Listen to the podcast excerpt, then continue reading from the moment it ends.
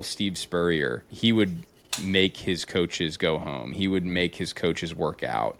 Um, and one of the things that he said is, you know, I, I can't have tired coaches on game day. I can't see you dragging in here on a Saturday to coach an SEC game. You know, we have to bring our best energy for our players.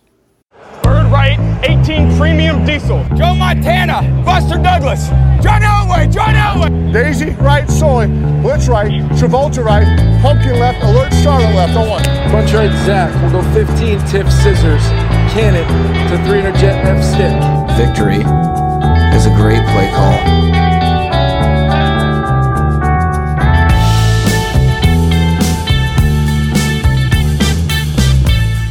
Welcome to another episode of the Play Callers Club. We're fired up to have you here. Thank you so much to all the coaches and educated fans so far who have been chiming in, giving us ratings, reviews, sharing the podcast. It's really helped us grow, you know, way faster than we thought we were going to these first uh, 10 episodes and we just really appreciate all the support, all the all the messages, all the ratings, reviews, everything, comments. It's it's like like we said, it means the world to us. We love having these conversations every week and want to continue to grow the podcast and continue to reach those uh, coaches and educated fans that want to have high level conversations about football. And we really do invite you guys to join in the conversation. And we are on the doorstep of training camp here for uh, for us heading into fall camp with Episcopal High School here in Houston, Texas. So we do feel like it's Christmas Eve, man. We're like we're right there. We can't wait to get rolling. We know some NFL teams are already in camp, and some college teams are about to about to hit it hard. So it's it's the most wonderful time of the year. I think we can all agree, and uh, we just wanted to give you some of our thoughts heading into camp, specifically from us, but also kind of as the the football world is all is all right here, um, ready to roll. So Rashad, I guess you can you can get us started. You're heading into year two at Episcopal, passing game coordinator, receivers coach. What are you most looking forward to in camp this year? Looking forward to just seeing our growth from the spring uh, extend into the summer. Uh, I remember when I was when I was a young a young guy, a little guy uh, in middle school, going to a camp up in Rutgers. Uh, one of the coaches said really cool quote that kind of stuck with me now, even as a coach. He said, uh, "The seeds, the seeds of a championship are planted in the summer, mm, and they're harvested yeah. in the fall." So.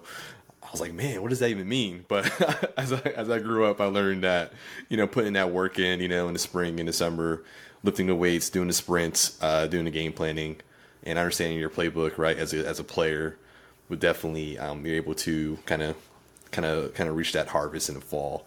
So we're looking forward to our receivers and just as our team as a whole, just for my from year one to year two growing. I feel like Dan, I feel like you and I really really grew our relationship over the past year. So we spent a lot of time this off season kind of just getting ready for this for our team.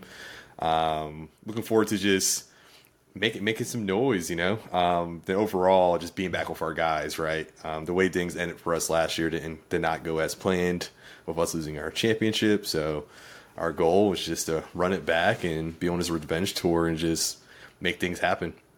So uh, yeah, that's that's that's the that's the vision for me when it comes to looking forward to being back in camp. And you know, my favorite football sound is just hearing cleats on the concrete and just hearing that oh, yeah. and uh, smelling the grass that's like my I'm like that my weird football guy things that I like. Um, that's when I know it's football season. So uh, Jake, when do you know it's football season? Like when is it? When is the light switch for you for football season?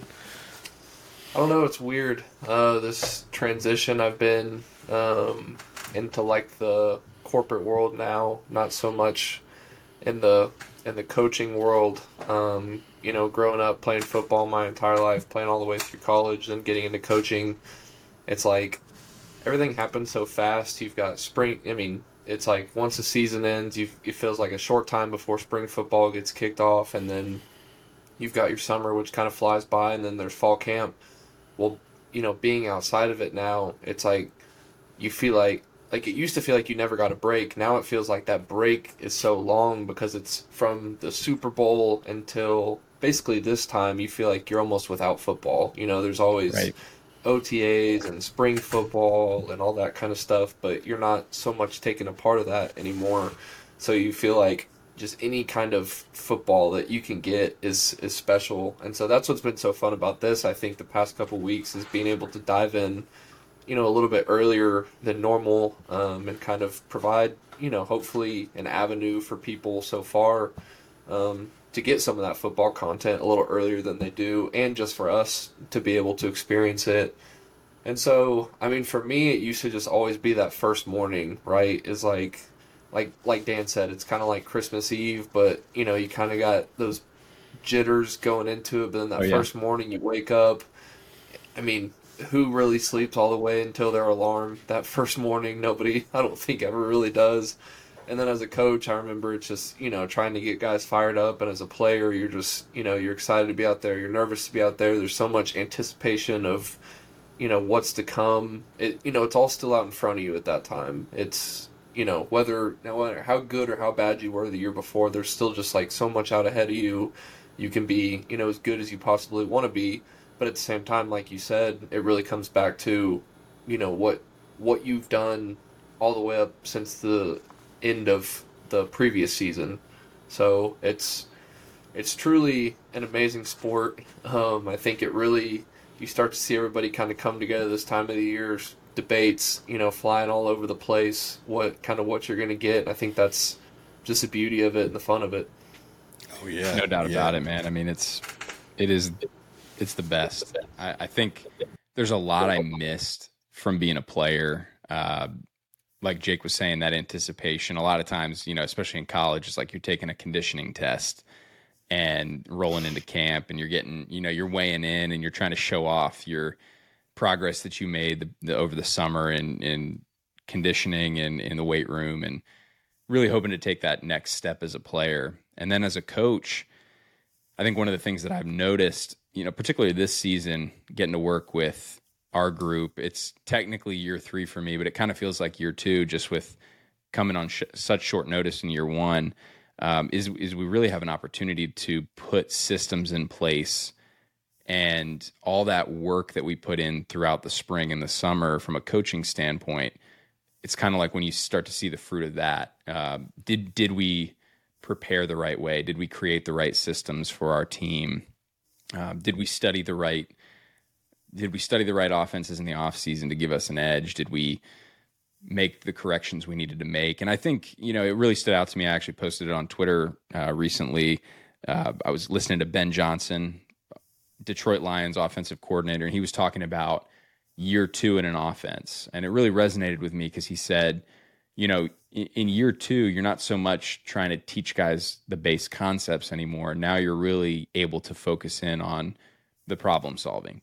You're able to see what kind of problems the defense is going to present to your base looks or even your more, maybe more complicated looks. And then you're working solutions for it. And so that's that's kind of how I think of this this fall camp period for coaches is on one hand you have this kind of undying hope of all the potential that you see and what your team could be and then pretty much halfway through day 1 you get hit in the mouth with all right back to problem solving like coaching is problem solving like that's what it is it's problem solving for your athletes and so i think that's it, it's the hope mixed with immediately having to be on your toes and problem solve and it's what makes it the greatest sport ever. So I'm I'm fired up to be back. That's for sure. Yeah, I think I mean kind of bouncing off your problem solving. Just I mean even with NFL camps kicking off, I mean you're already seeing you know injuries and stuff like that happen, and it's like I mean you talk about a guy like Joe Burrow. I mean talk about oh yeah problem solving. Like is there a solution even for oh when you? I mean, hopefully, um, hopefully he's totally fine. I mean, I think any NFL fan, nobody, I mean, I don't care if you're a Ravens, Browns, or Steelers fan, I don't think anybody wants to see a guy like Joe Burrow go down already. I think that's the kind of guy you want to see healthy and at the top of his game. Um, but just crazy how, how quick, you know, things can change. And as a coach, I mean, the last thing that you would possibly plan on, it's like, okay, well, we got to, you know, we got to get our next guy ready. And then, you know, hopefully we've got him back. So just wild how, like you said, it, I don't think it's day one for them, but I think day two or three that he's been out there and hits you in the mouth just like that. Man, immediately. Yeah. Yeah, when I saw those uh, tweets earlier today in regards to him being injured and it, whatever injury it could have been, right? Whether it's a calf or Achilles, but it seems like the team doctors are saying calf is what we're hearing right now. Uh, my first thought was, is Trevor Siemian their backup quarterback? I remember, you know, a few episodes ago, I did a breakdown of the Bengals, and I was like, I don't, I couldn't imagine Trevor Siemian operating empty. You know, I know he has. Brandon is Brandon Allen still there? Uh, BA. I remember seeing Trevor on a on a roster. I can check, but I, I don't know. Brandon Allen. Um, Brandon, Brandon yeah, he, has been yeah, there he- for a while. Yeah, but- he was he because he came in. He came to a game like two years the, the first time they beat the Chiefs. He came in in Mm-hmm. that game when Ja'Marr Chase had like two hundred, like two hundred fifty yards receiving, something crazy Yeah. like that. But my, my first thought was, man, the Super Bowl the Super Bowl dreams are down the drain. You know, week one of training camp before even the first pre- preseason training camp, uh, prac- I mean, before even before the first preseason training camp uh, game. I mean, essentially, so my thought was as a coach what do you do in that situation right? Do you as a, as an organization nfl team do you try to make a trade and try to find a better a mid-level starter? Do you try to roll with your backup? Like what do you do? So i could do that question to both of you guys like your nfl team your nfl coach and your best and your quarterback who's your franchise goes down what's the next steps? Do you change your offense? Do you get different players? What's the focus? And yeah either of you guys could answer Well, I mean, I, I think back to when you previewed the Bengals and we talked about Joe Burrow. We talked about kind of what kind of special group of receivers they have Tee Higgins, Ja'Marr Chase, Tyler Boyd, you know, just unbelievable talent out there. Obviously, the running back, Joe Mixon, as well.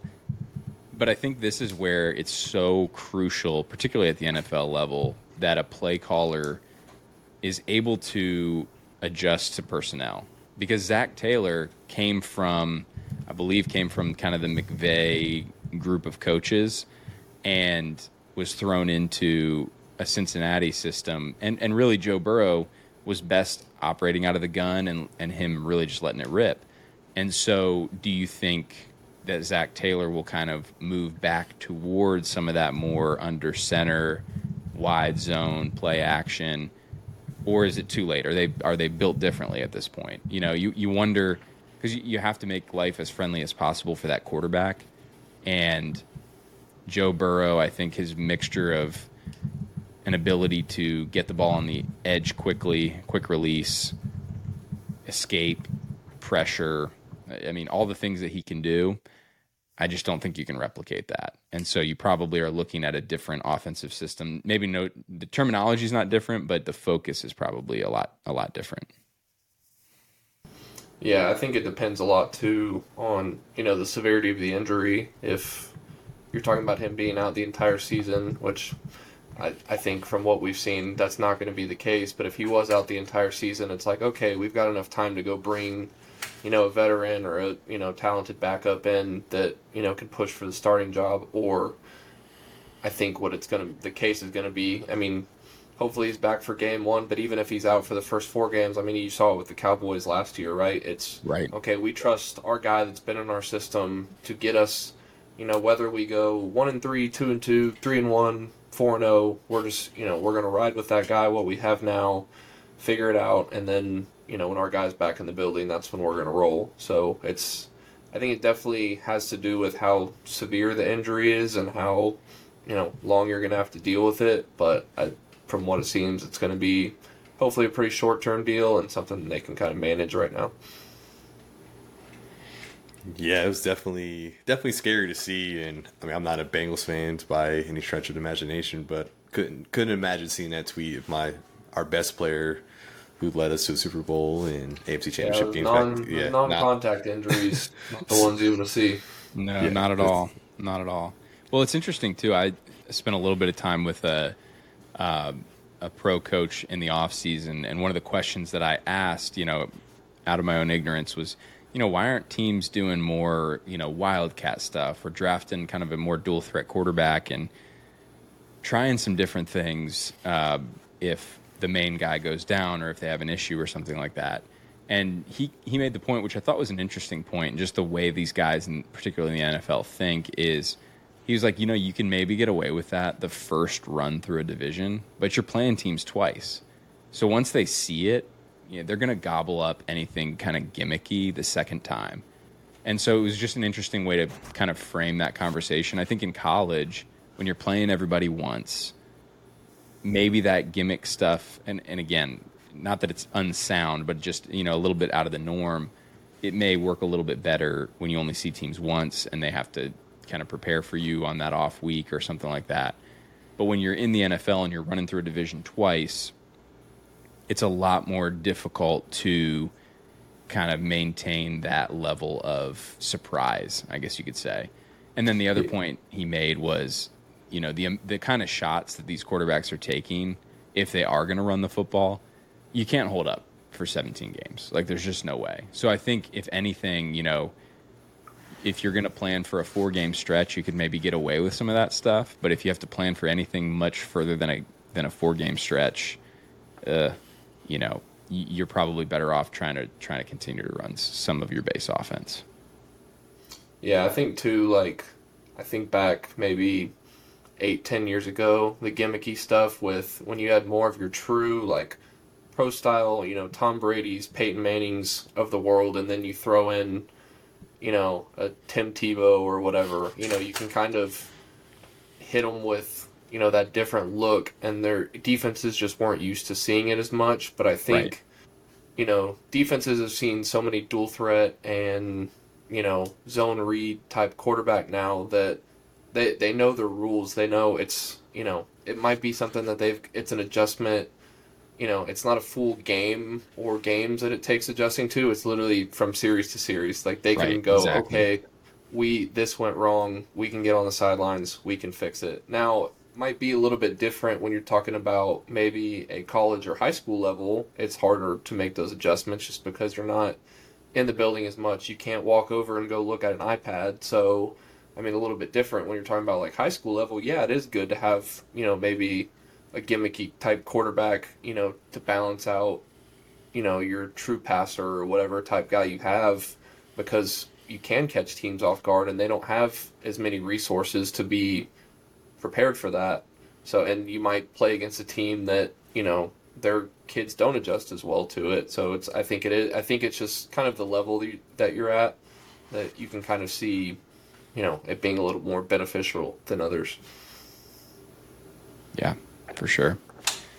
One thing I wanted to hit on with you guys a little bit as we head into camp, obviously, we know with the amount of investment that 99.9% of coaches have in their teams, you head into camp, football can be very much an all consuming type deal. I mean, everybody is all in, they're focused, they're locked in, and you know the hours stack up for sure. And uh, a couple couple days ago, uh, I put something out as a quote from Bruce Arians, and it's kind of a famous quote now uh, from his his episode of uh, no, not America's Game, uh, a Football Life from NFL Network, NFL Films. And Bruce Arians said, you know, when I hear about guys sleeping in their office, I wonder why why the hell what the hell they're doing there, because uh, the game ain't that hard. He says. He says the work will always be there, your kids won't. I tell my coaches if you miss a recital or a little league game, I'll fire you. And it was kind of, you know, everybody kind of gets a chuckle out of it. Bruce Arians a funny guy. He's got a way about him that I think everybody appreciates. But after I put that out, you know, it kind of went a little bit more, uh, it got a little bit bigger than I thought it was going to get. I think there's a lot of interesting opinions out there. But I have a, a friend of mine who actually uh, was one of my professors in uh, seminary, and he he is married to Clyde Christensen's daughter. Um, so he knows this kind of firsthand. And Clyde's obviously, a, you know, quarterback coach was Tom Brady's quarterback coach in Tampa. Phenomenal human being, amazing person, great family, and he made the point that well, this is Chris, my friend, reached out and said, you know, I can attest to this firsthand like Bruce Arians was about family, and he said my family benefited immensely from my father-in-law working for Bruce Arians, and it was just a cool like it was a cool little anecdote and uh, you know confirmation that sometimes I think coaches will say things, but in practice maybe not actually carry them out. So it was cool to hear kind of a firsthand account that yet that was who Bruce Arians was. But I would be interested to hear what you guys, Jake and Rashad, have to say about kind of this mentality and how to balance out being present with your family while also trying to compete and be the best you can as a football coach. Oh yeah, uh, super important to put the family first. I mean, you have to, right? Uh, you know, as a as a parent, you always hear that the the days are long, but the years are short. and having Yeah. a three year old, you know, I'm, I'm learning that right now. And I remember when he was, you know, six months old, right? And now he's three. So it's like unique to see that and happen so quick. Um, as a coach, when it comes to football, I, I do agree with Bruce Arians when it comes to the game. The game ain't that hard. For example, you can spend 15, 16 hours watching a particular opponent, right? Or watching practice film, right? And watch every single player, take all these notes. However, you could do that in two hours and kind of get the same optimal, get the same results. It's just more optimal. Um, one thing I learned just working in the corporate world, working in tech, is that we focus on time boxing our our um, our projects, and what time boxing means, you should kind of put a limit, you put a cap on it. So, for example, I'm working on a project, and when I meet with like um, meet with my superiors, will kind of chat about okay, like how much time gonna spend on this. We could spend 20 hours this week on it, or or five in between, right? So we'll find like a we'll midpoint it, might spend 10. But the point behind it is you could always spend more time on something. You could always try to redefine it, right? You could always try to like spend as much time as possible, but you might get to a point where you're getting diminishing returns because you're not getting better. You kind of reached your peak, right? So I think it's crucial as coaches to kind of be wise with your time and find ways to kind of cut it off because what can happen is you could spend so much time watching film, so much time creating practice plans, and you're kind of like losing yourself in a game. And it's kind of like, okay, what am I? What am I running away from? What am I what am I trying to cover up, right? So I think as a coach it's very important to spend time with your family, spend time with your players, build those relationships with people and not be so fixated and so focused on just like writing on film. Always important to write on film. I love watching film. But at the same time it's like not spending all your time doing that and having all this knowledge but not being able to share it. Yeah. Yeah, I think I think I definitely come with a interest, interesting perspective just because I did get out of coaching and it's I mean a big reason for it was you know, not so much I mean, I I didn't mind the time commitment. It was just more of you know, differences maybe that I had of expectations and um you know things like that and i won't get too much into that part of it um, but i think it's something where as and, it- and it's really that's in any job and i think that's i think coaches get a bad rap for it just because of how much of a Right. commitment is but i think you see it across you know whatever corporate job anybody's in whatever I, there's people that they're get the label workaholic, which isn't necessarily always a bad thing, but there's some people that just, you know, can't ever put it down.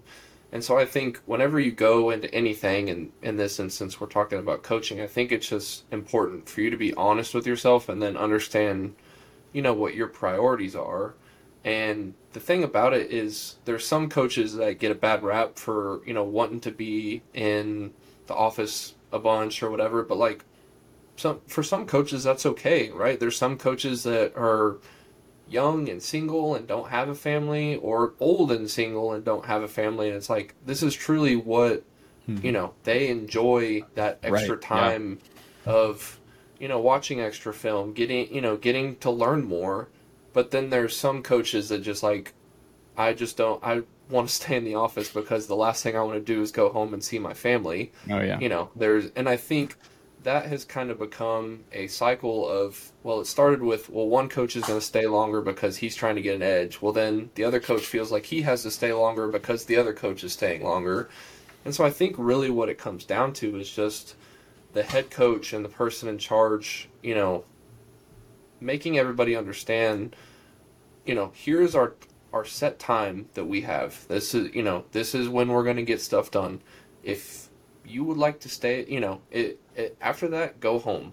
You know if you if you stay here after great good for you but that's not the expectation. You know you we here are our expected hours of what you're going to do. Everything else is just you individually. You're not you know if you make our team better great that's your opinion. But at the same time you know everyone else has their different things that help you know kind of we talked about it in the quarterback episode when we talked about those guys you know kirk cousins taking a full day off for his family Right. what's going to recharge your battery? Some people it is going home and spending time with their family. Some people it's just going home. You're still watching football, but you're educating yourself in that way rather than sitting there watching the same film, trying to study the same team over and over. You're watching different teams and getting kind of different perspectives. And so for me, it's just how can how best can you manage and spend your time? And if that's staying at the facility, great. If that's going home and spending time with your family, great. But I just think it's really on the head coach to kind of set that example. And, you know, obviously as a head coach, you want to be the first guy in, the last guy to leave. But I think, you know, just like Bruce Arians, he's, I think he sets that example. And like Dan said, he's obviously backing it up. And I remember when I got recruited to Oklahoma State with Coach Gundy, he said the same exact thing. And I remember, you know, kind of as a player, you hear that and you're like, yeah, okay, whatever. I know how it's going to be when I get here. But he was that way. I mean, he'd be shooing guys out all the time, like, hey, you know, get, get to whatever. And it was a family atmosphere, too. Like, even when the coaches were busy, you noticed their kids were always around, their, you know, their wives were always around. And I think right. that's another thing, too, is like, promote that family friendly environment that guys don't feel uncomfortable if they want to have you know their family around or whatever. So I think that's kind of the beauty of just to kind of tie that all back together. The beauty of the situation I'm in right now. You know, we're talking about diving into fall camp. I think you know every coach has once you get into fall camp, you're solely focused on your team. How can I help us be successful? And so I think that's kind of cool about one, what I get to do now, and two, what we're doing with this podcast is I, I get to now sit around and watch what all the teams in NFL training camp are doing, what all the colleges are doing, you know, throughout the season. I'm going to go bounce around, watch a bunch of high school teams during the year, and then I can take and compile all that information and give it to coaches who are, you know, don't have the time to really, you know, expand until the off season. Right. Now on a Monday yeah. morning when you're driving to the office, we can, you know, we can give you a couple new play ideas. We can say, hey, this is what you know so and so's doing out in L.A. or on the East Coast or whatever. And so I think that's kind of the beauty of the game of football is there's so much to it, but at the same time it's being done over so many different levels. And a, a high school a high school guy can take something from a pro coach, and a pro coach can take the same thing from a high school guy. Without a doubt, without a doubt. No, I think that's I think that's right on. And I, it was interesting this is a, a topic of conversation that means a lot to me. I have two toddlers at home. Uh, I, I, you know, married to an awesome uh, person who is uh, such a support to me in my coaching career, but also, you know, if you've ever read any of the books I've written, she's been kind of the chief designer on all that. So she's very locked in on everything that I'm doing, and it's been a huge blessing for me. And in, in, over the course of the past few years as a coach, one of the things that I've kind of gleaned from some of my coaching heroes, even though I've never met these people, is like, for example, Steve Spurrier. Uh, he would make his coaches go home. He would make his coaches work out. Um, and one of the things that he said is, you know, I, I can't have tired coaches on game day. I can't see you dragging in here on a Saturday to coach an SEC game you know, we have to bring our best energy for our players. And that was really kind of fascinating to me. And so, you know, in my own kind of personal journey with coaching and how it fits in with family, one of the things, like one of my kind of core beliefs on this is I don't really so much believe in time management as much as I believe in energy management. And I know that kind of sounds, you know, uh, woo woo or whatever, but if if you've ever written anything, uh, if you've ever you know written a paper in college or anything like that i'm sure you know the experience of staring at that blank page and watching that cursor blink in front of you. And i've had days where i've sat down in front of my computer especially when i was working on these ultimate guidebooks where i'm staring at a blank screen for 30 minutes 45 minutes and i just can't think of anything that makes sense to write. And there's other days i totally hit a flow state and i can crank out you know 8 to 10 pages in a day and so it's it's one of those things as a as a coach where you have to recognize what are those moments where you're staring at the you're staring at the game tape but there's nothing going on in your head. Yeah you're there. Yeah you're physically you're physically watching film but are you getting anything out of that experience? Or are you managing your energy in a way that you're showing up with insight and with focus so that you're optimizing the amount of time that you're the the amount of time you have to watch film is optimized as opposed to just putting in the hours. So yeah, I mean, I think I think it's it's a really important point. I think you know there's a lot of different conversations we could have around this. One of the things that I'm really focusing on myself this season is is taking care of myself physically because almost every single season I've coached, I feel like I get really sick halfway through the year because I'm stressed and I'm not sleeping and I'm not working out and I just get crushed by, you know, the flu or something every single year. And I think I'm trying to make that a priority in my own life and manage my energy so that by the end of the season I am my the best version of me and I am showing up in the way that I need to for my for my players and for the guys I coach with. And so I, I just think it's really important. I think I think to Jake's point, you need to find ways to recharge your batteries. And Kirk Cousins was catching all sorts of strays for for taking a day sure off. Sure was. but listen, like, how could you possibly argue with that guy's level of commitment? Like, I mean, I, I don't think you could walk away from the documentary quarterback and be like, yeah, Kirk doesn't really care that much about football or the Vikings. Um, whether or not he may have certain limitations is, is a different conversation, but I don't think him taking a Tuesday off is the reason they lost in the divisional round or something like that. I think that's that's ridiculous. And so I think uh, I think happy, well rested coaches are typically the ones that guys want to play play for over the course of a season. Um, and I'll never forget when Jeff Traylor came through town. He's the head coach at UTSA, and you know he said, "Look at our look at our record in no- November. We're pretty good in November uh, because we're well rested and we're happy." And I think that says a lot. And I think it you know speaks to the program he's building and why not many people want to leave UTSA right now.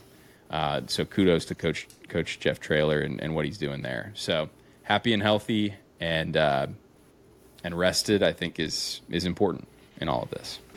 Awesome. Well, coaches, we are on with a very special guest, Coach Jason Mohns. He was previously the head football coach at Saguaro High School in Phoenix or Scottsdale, Arizona, I guess. Uh, and he is now the tight ends coach at Arizona State University.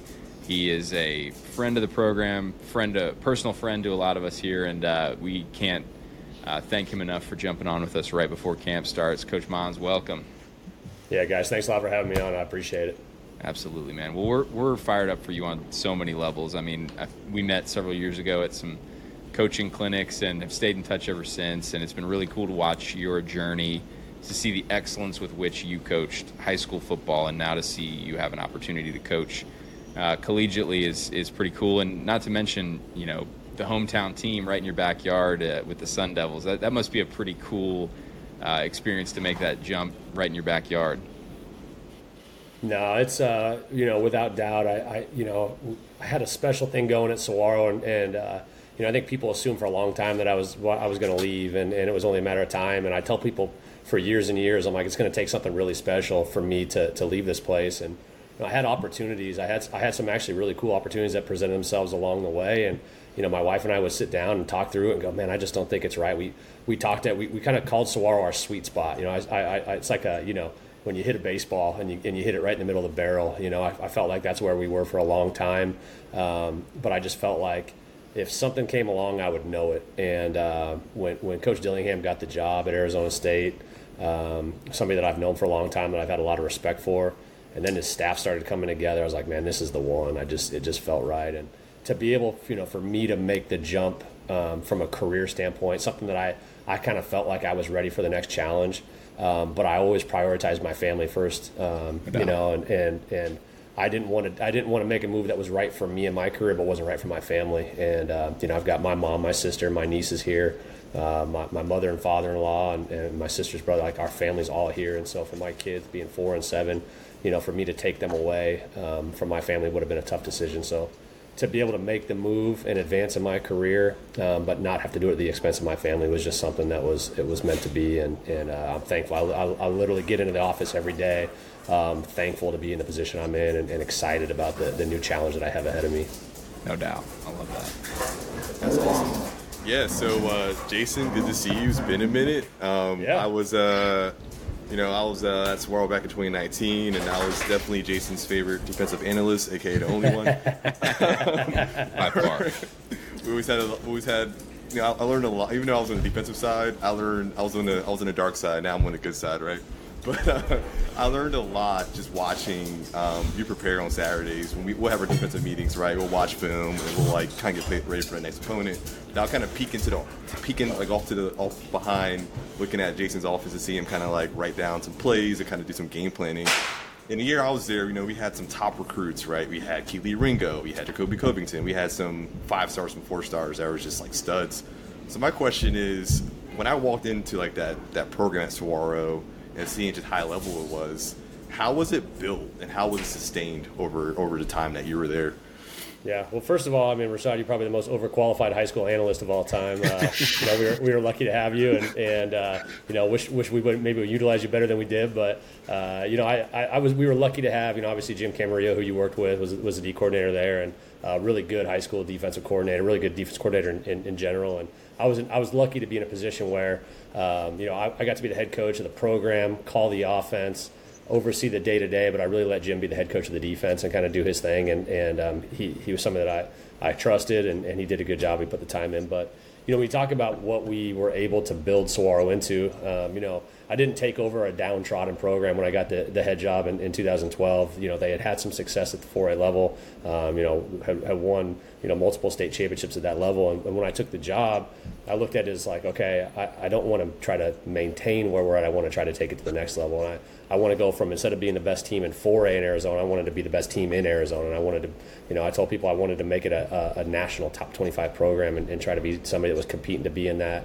you know, mentioned in that, you know, in that caliber of a program year in and year out. And so, you know, the way we did it was by bringing in good people. Um, I think people ask me all the time, what was your philosophy? And I, I, I don't, you know, never wrote down a, a catchy philosophy or, you know, um, slogan or phrase. I just always said it was about relationships. And I think I built everything at Saguaro on building genuine relationships um, with the people that we had there, you know, relationships across the coaching staff and, and taking guys on, on annual trips every year and going out and doing professional development, spend time together. Um, guys that genuinely like to coach for the right reasons, that, that they weren't doing it, um, you know, to, to try to, you know, climb, climb, climb the ladder, so to say. And, I, and it's not that I didn't want guys that, that had aspirations to, to go from position coach to coordinator, coordinator, head coach, but really I just wanted guys that, that loved coaching, loved being around young men, you know, understood that the game of football is a tool um, to teach uh, invaluable life lessons. And, you know, for a lot of kids, like myself included, you know, that's where, you know, my parents divorced when I was young and, uh, and I didn't have a, a father figure kind of in my life. And so it was always my coaches that, that I, I learned from. And, and that was like the male role models of my life. And I, and I felt like that's why I was drawn to that because that, because that's what I needed when I was a kid. So, I think that's where we started. Is we just we just did it the right way. We brought in good people that wanted to be there for the right reasons, and they were all competitors. And I think you know anybody that knows me and and uh, knows how I'm wired. I, I, love to compete. I hate to freaking lose. I love to win.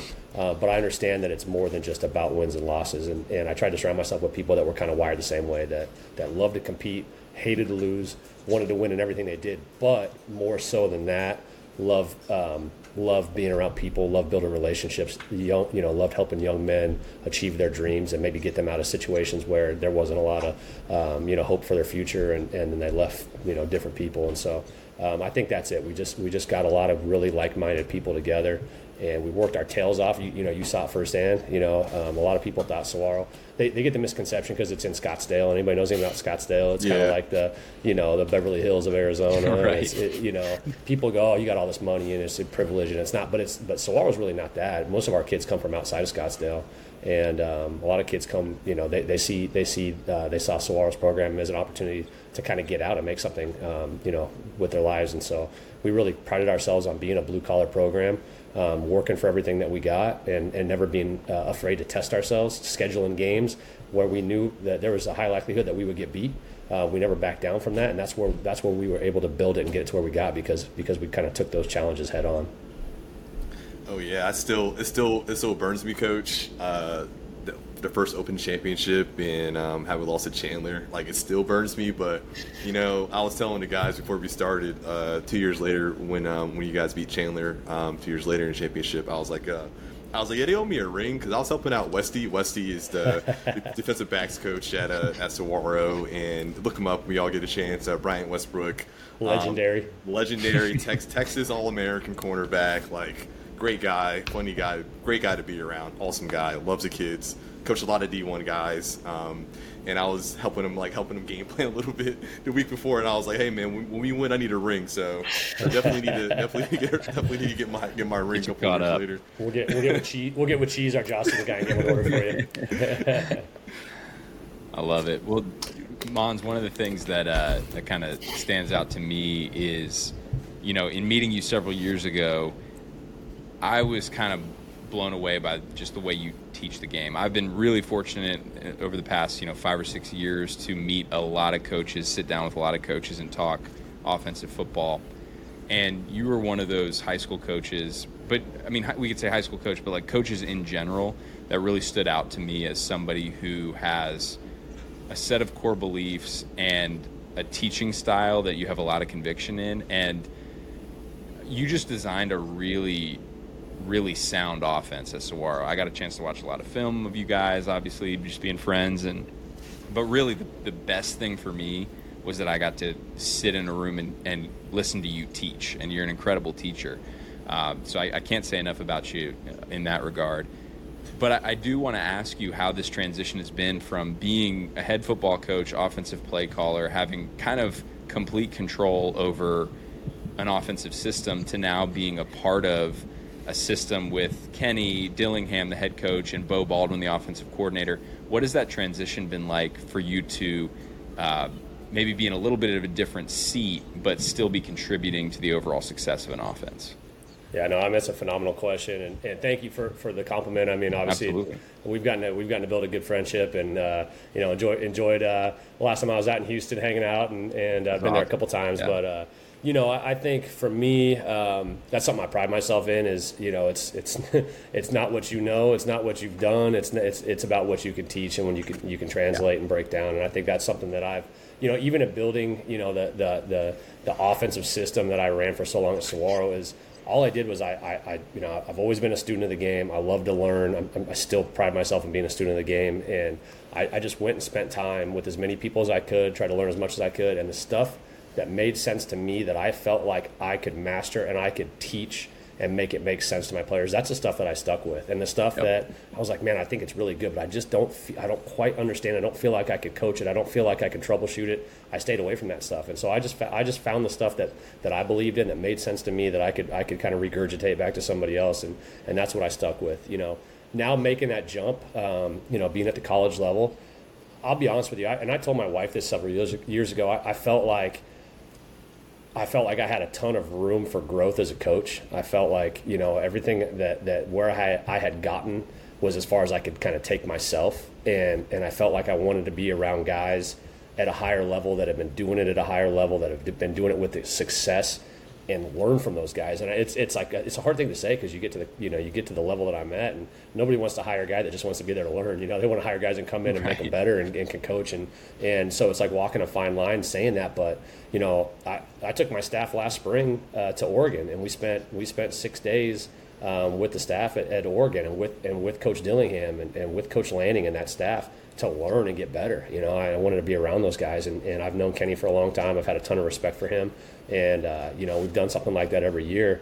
Um, Coach Baldwin, you know, he's he's one of the most underrated offensive minds in the country, in my opinion. You know, he he obviously uh, had made a, a, big name for himself at Eastern Washington um, with what he had done offensively, making them a, a, oh, yeah. you know an FCS national champion back to back, and and uh, had a ton of success. And and uh, you know, I know I've known people that have known Coach Baldwin, uh, people that I that I respect and trust that say he's as good of a coach and as good as a dude as there is, and, and I've seen that firsthand. So, I you know, not only did I hit the jackpot being able to make this jump, um, you know, in my backyard, but to be with two offensive minds like like Kenny Dillingham and Beau Baldwin, and to be able as an off, offensive coach to to be able to work alongside those guys and bounce ideas off of them, and they're zero ego guys. You know, we had one of our first big full offensive staff meetings.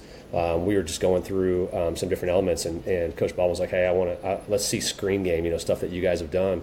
And uh, you know, we got Rashad Samples as our wide receivers coach, pass game coordinator. Well, he was with the Rams last year. He was running backs coach with the Rams.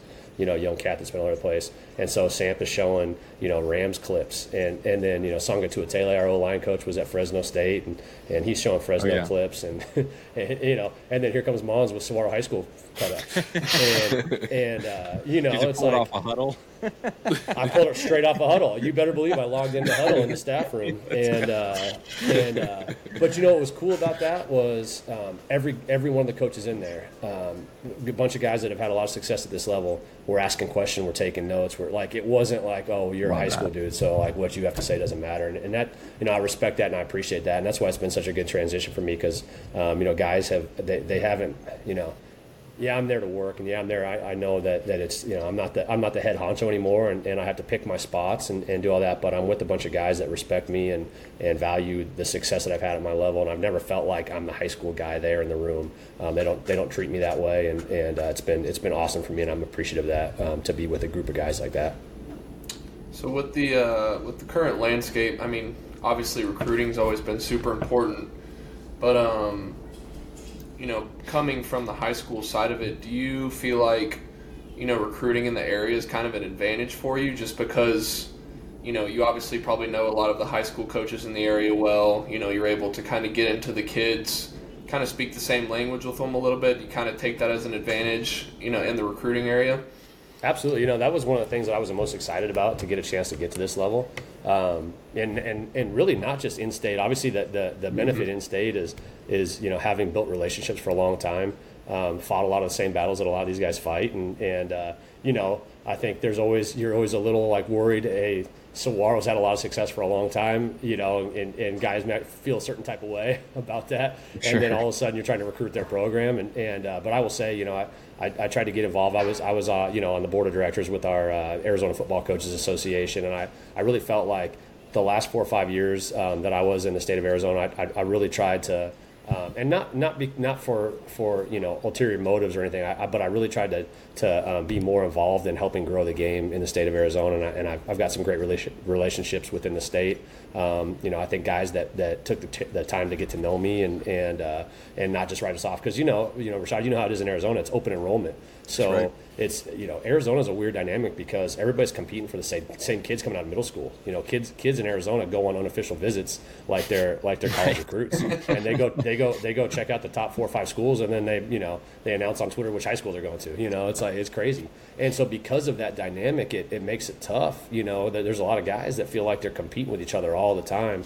Um, and I think you know, starting with like Coach Camarillo and, and doing the you know the MFCN um, group that he did, and COVID, I really felt like brought the state of Arizona close together because we started doing a lot of online clinics and getting together and, and talking about some of the issues that we were facing, you know, with our state association with the game, and um, so it's been really good.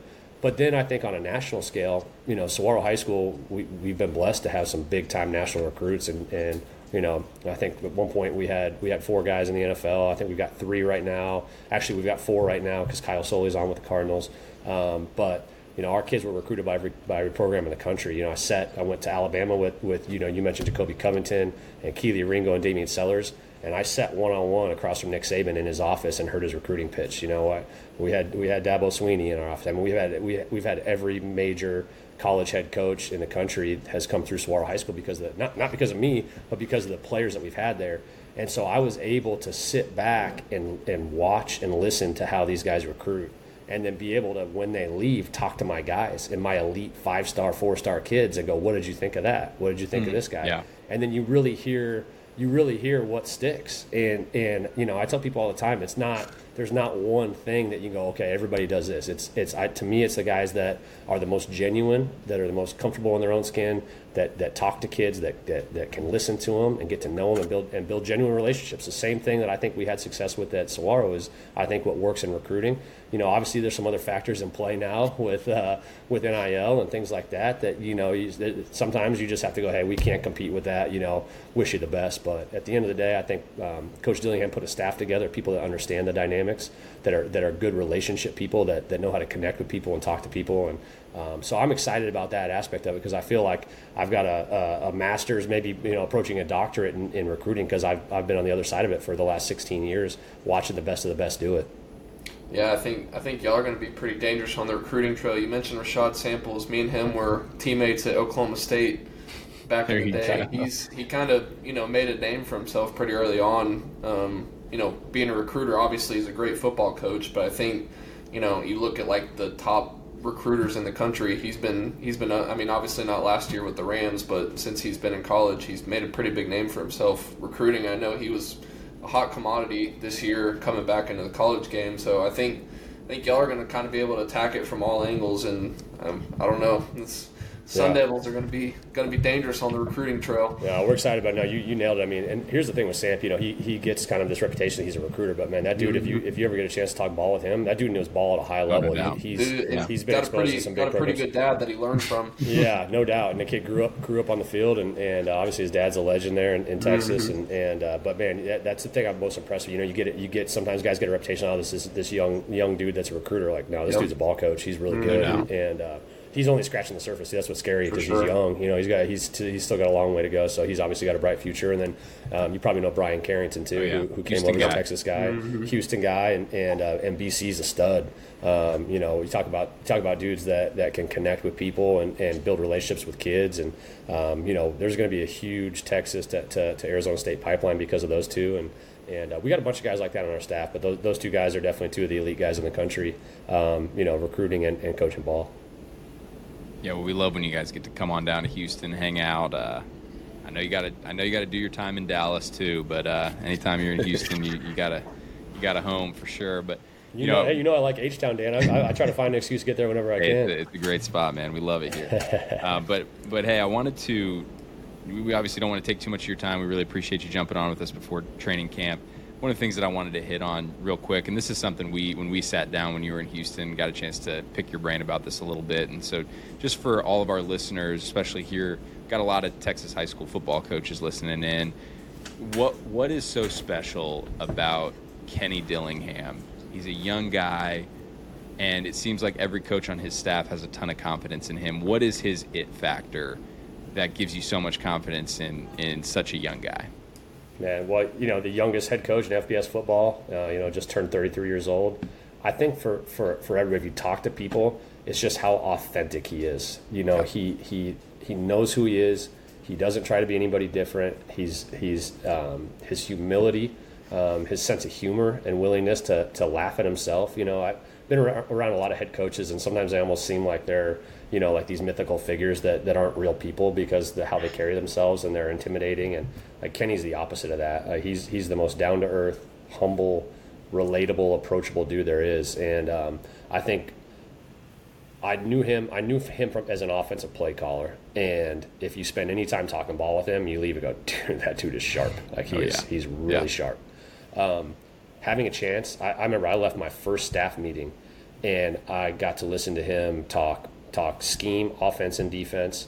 I got to listen to him talk recruiting and roster management, uh, player personnel, marketing, um, you know, you name it. And it was like, this dude is, you know, I don't know if he's ever had an IQ test, but I would imagine it's really, really high. Oh, yeah. Um, he's the dude. The dude is the dude is sharp. I mean, he, he's he's super impressive. And and I'm not people that know me like.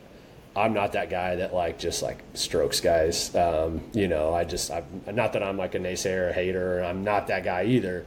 But like it, I, I'm I kind of like reserve my opinion, and it didn't take me long to, yeah. to coach. I knew Kenny was a great offensive mind. This dude is a hell of a head ball coach, and he's gonna he's gonna be successful for a long time because he's he's got it, and he he's got contagious energy. Um, he's always thinking ahead. He's he's he's he's three three to four steps ahead all the time.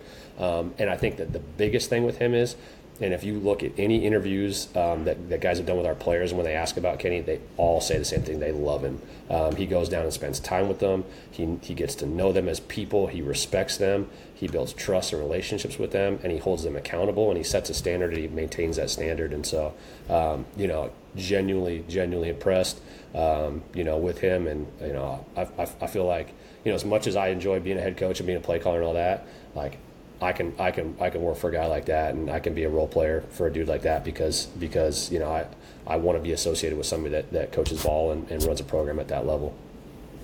No doubt, man. No doubt. Well, we are we're fired up for you, man. We, you know, we go way back, and I remember uh, just watching your journey, watching the way that you coached your high school team with excellence, watching the way you taught other coaches with excellence, and now watching you at the Power Five level coaching with excellence. I'm, I have no doubt that, that big things are ahead for you, and obviously we'll be cheering and in your corner all season, and we'll definitely have to catch up some more after the season and see how year one was, man. But we will be rooting for the Sun Devils, that's for sure.